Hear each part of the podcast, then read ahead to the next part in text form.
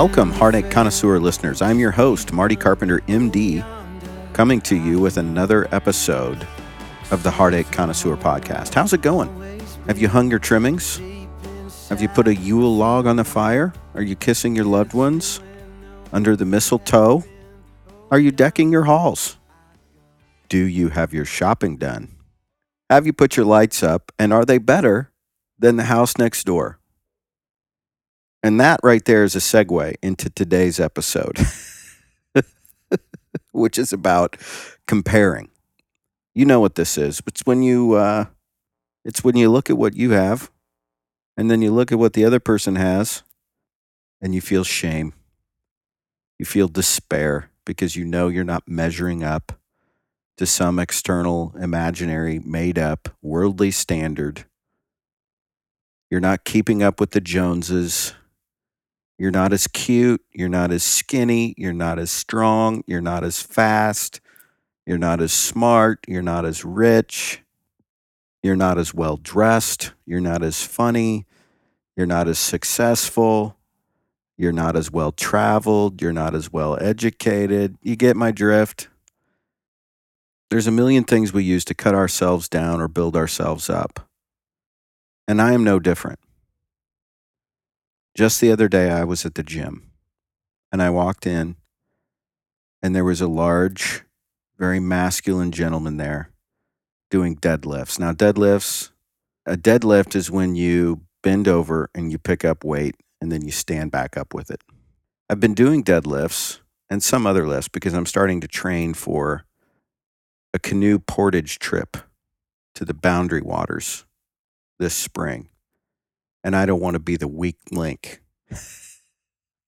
I don't want to be the guy saying, hey guys, can we stop? I can't carry this any farther. I'm too tired. So I've been going to the gym and there was this guy and he was doing deadlifts and he was grunting and he was sweating and he looked pretty good. I'm going to be honest with you. He had a pretty nice uh, chest. he was taller than me. He was younger than me. I looked at the weight he had on the barbell and I knew I could deadlift more than him. And he was grunting. At one point, he even got in trouble from the staff for dropping the barbells on the ground in a very loud and grunty way. so I waited till he was done and he was about to take the weight off. And I walked over to him and I was like, Hey, you can just leave all that on there. That's fine. I don't need any of that off.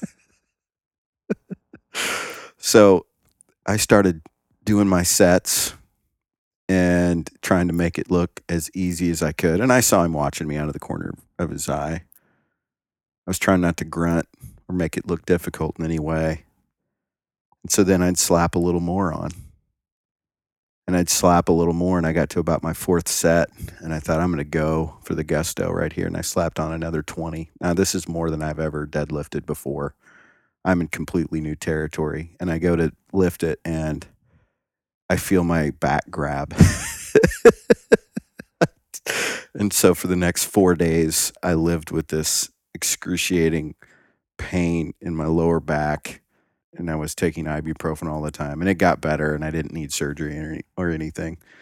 But that that's what happens. That's what you get when you compare and you don't accept your limitations and you don't accept yourself the way that you are and you decide that you need to show people up at the gym which you would have thought that I had outgrown that sort of thing, especially given the content of these podcasts uh, but I was not practicing what I preach in that moment. But what about this comparing thing? I mean, on one hand, it makes perfect sense. It makes complete sense if your highest value is winning. If your highest value is being the best, then comparing makes all the sense in the world. I'm not going to sit here and try and convince you to stop comparing. It's not just something you quit doing like kicking cigarettes. To stop comparing requires a shift in your view of reality. It requires a shift in your very highest values. And in our society, we've got a problem with our values. We have collectively decided that being the best is our highest calling. I mean, look at our sports. Look at our movies. Look at our TV. It's about money. It's about how many Super Bowl rings do you have? It's about how nice is your body? How cute are you? What kind of car do you drive? What do your social media posts look like? I mean, we've got science coming out all over the place revealing that the more time you spend looking at social media, the more miserable you become. And in my field, interestingly, there's this famous study where the island of Fiji did not have television until the year 1985. And in their culture, a bit more of a full figure was considered desirable. And they had 0% prevalence of anorexia nervosa. And then in 1985, they get Western television. And guess what happens? The prevalence of anorexia nervosa and other eating disorders shoots sky high instantly, almost overnight. If you think that what you digest in the media has no effect on your value system, think again. You can't escape it. The only way to escape it is to not drink it in. You have to turn it off if you don't want it to have an effect on you. But interestingly, I think, and in fairness to the whole concept of comparing, let's look at nature. At my house, we've been into this show on Netflix called Meat Eater. This guy named Steven Rinella, and he goes around shooting animals. But the reason I like it, I don't hunt, but I like this show. And one of the reasons I like this show is, is because this guy's kind of a deep thinker. For him, there seems to be sort of a spiritual piece to his pursuit of game and his view of the wilderness and his view of what it means to be um, preserver of nature and things like that. So I sort of respect his take on things. And uh, so we've gotten into it. But I have to confess that in nature it is. It's about the biggest antlers. It's about which which buck or which bull or which ram is going to waltz into the middle of a bunch of females and drive all the other ones out. And so I have to believe that to some degree our comparing and our desire to be bigger, better, faster, stronger, etc., is related to leftover evolution and is buried deep in our lizard brain, and there's not much we can do about that. But the problem is it leaks in. It leaks into our decision making, it leaks into how we treat our kids. I mean, we tell our kids we love you just the way you are, and then we ground them when their report cards aren't up to snuff. And this idea of comparing is something that we, we focus on in mental health a great deal. In cognitive behavioral therapy, which is a form of psychotherapy that you may have heard of, there is a concept called the cognitive distortion. And what a cognitive distortion is, is a way of looking at the world and yourself in the world that is erroneous and leads to suffering, leads to depression, leads to anxiety that we look around and we have all kinds of ways that we miss it. And comparing is considered to be a common cognitive distortion. So, if comparing makes sense from a certain perspective, when does it stop making sense? At what point do we let it go as a value? And thankfully, the nature of things wrings it out of us eventually. At some point, Usain Bolt is not going to be the fastest runner in the world anymore. Beauty fades, strength fades, your mind goes, your clothes go out of style, your house needs remodeled, your car deteriorates, and eventually we all die. It's not that we need to do away with the whole idea of comparing and competition, it has a place. It's very deeply held within our psyche.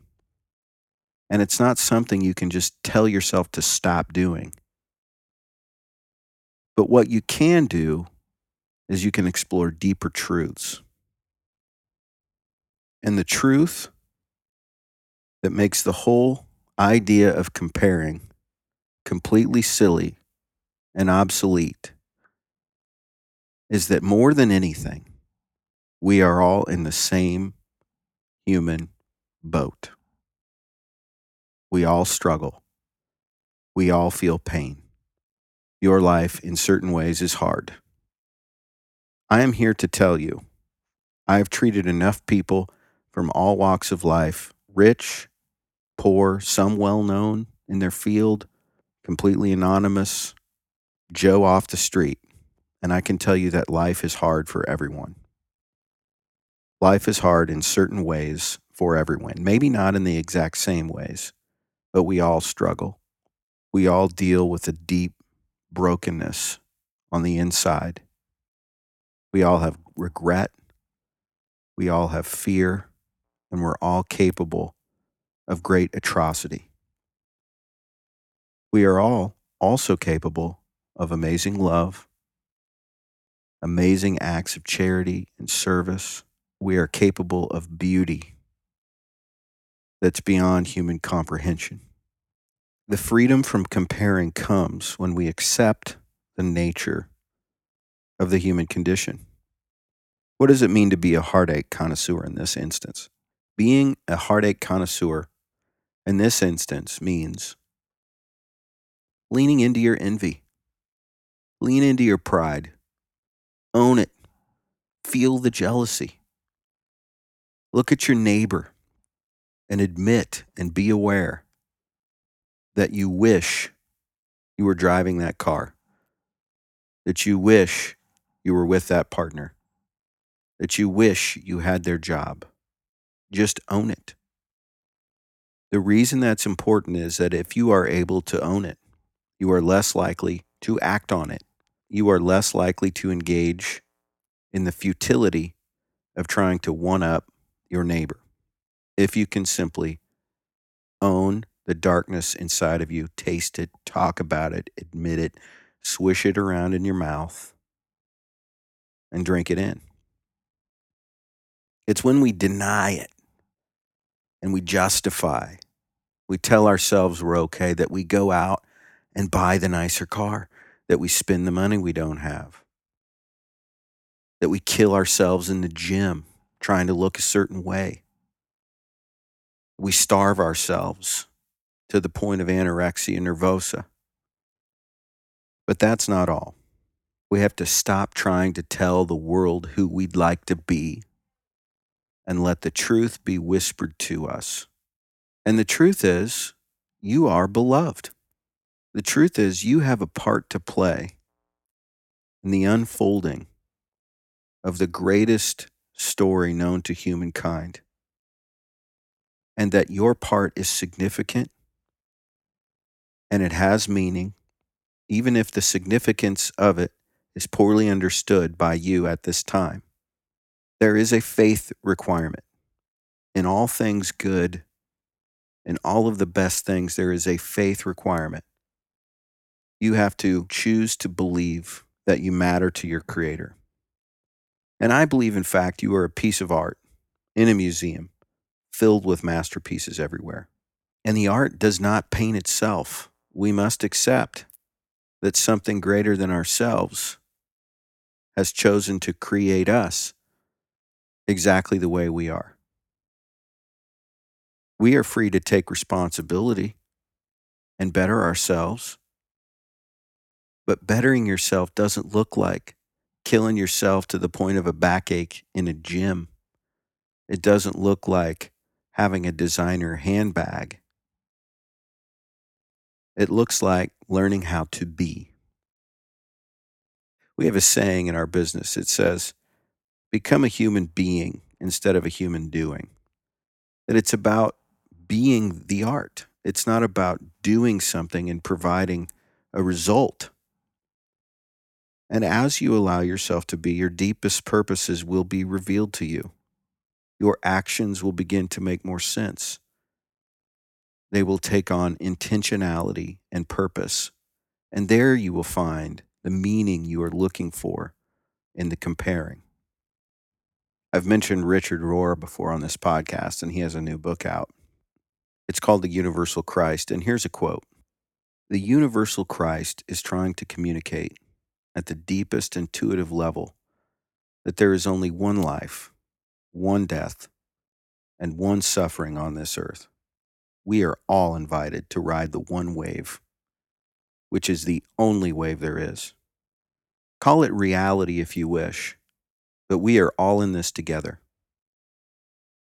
Consider how a one lump awareness of reality upends so many of our current religious obsessions. Our arguments about private worthiness, reward and punishment, gender, race, and class distinctions, private possessions, all the things that make us argue and compete, largely become a waste of time and an illusion. All these lived arguments depend on some type of weighing, measuring, counting, listing, labeling, and comparing. The gospel, by contrast, is about learning to live and die in and with God, all our warts included and forgiven by an infinite love. The true gospel democratizes the world. Amen, Father Rohr. I'd like to thank you very much for tuning into this podcast. Feel free to share it with your friends and neighbors if you think it would benefit them. Feel free to reach out and drop us a note at contact at theheartacheconnoisseur.com. We'd love to hear from you if you have any questions or things you'd like to hear an episode about. Don't hesitate. We'll see you next time, Pain Sippers. Heads me when no feet have been. Oh, yonder I go. nothing.